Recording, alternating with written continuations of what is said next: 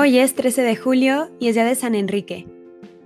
San Enrique, nieto de Odón el Grande y de Carlomagno, nació en el año 973 en la ciudad de Baviera, en el castillo que su padre, duque de Baviera, tenía a las orillas del Danubio.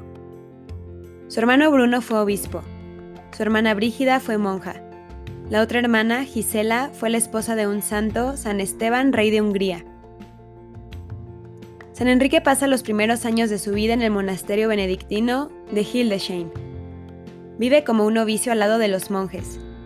Aprende a la vez las letras y los salmos. Estudia las sagradas escrituras, se ejercita en la práctica de la virtud y aspira a la perfección. La mamá de San Enrique lo confió luego bajo la dirección de otro fervoroso personaje, San Wolfgang, obispo de Ratisbona, el cual lo educó de la mejor manera que le fue posible. Al poco tiempo de haberse muerto su gran maestro, San Wolfgang, San Enrique notó que se le aparecía en sueños y escribía en una pared esta frase, después de seis.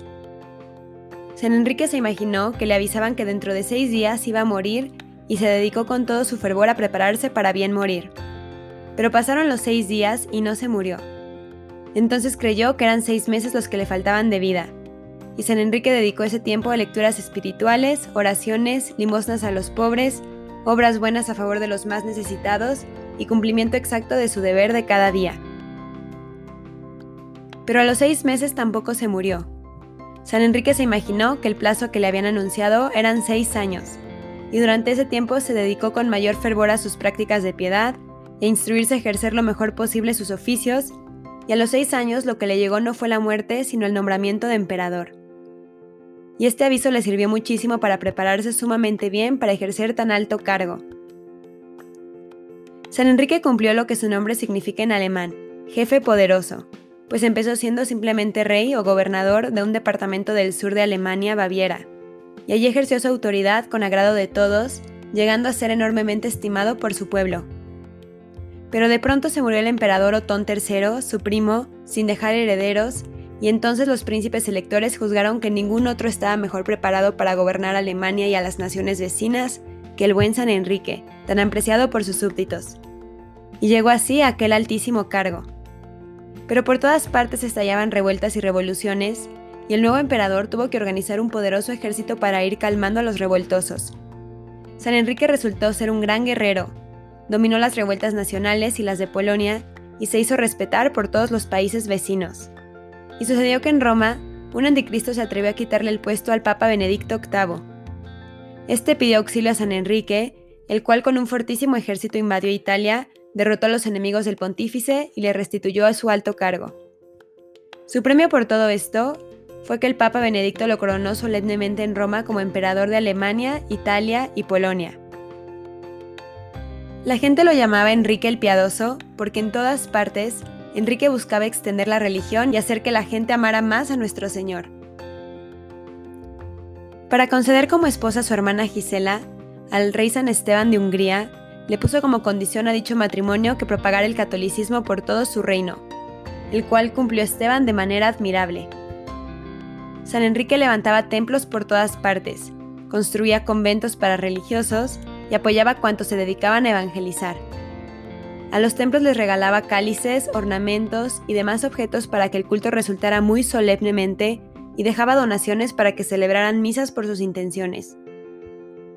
En su viaje a Italia, San Enrique se sintió sumamente enfermo y se fue en peregrinación a Montecassiano y allá rezando con toda fe a San Benito consiguió su curación.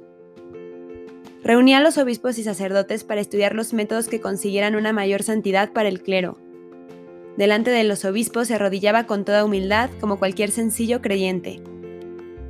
Pocos gobernantes han gozado de una manera tan extraordinaria el cariño de su pueblo como San Enrique.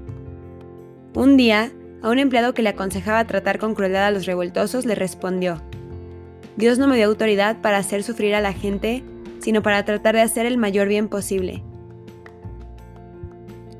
San Enrique fue un verdadero padre para sus súbditos. La fama de su bondad corrió pronto por toda Alemania e Italia, ganándose la simpatía general. En sus labores caritativas le ayudaba su virtuosa esposa, Santa Cunegunda, mujer ejemplarísima en todo.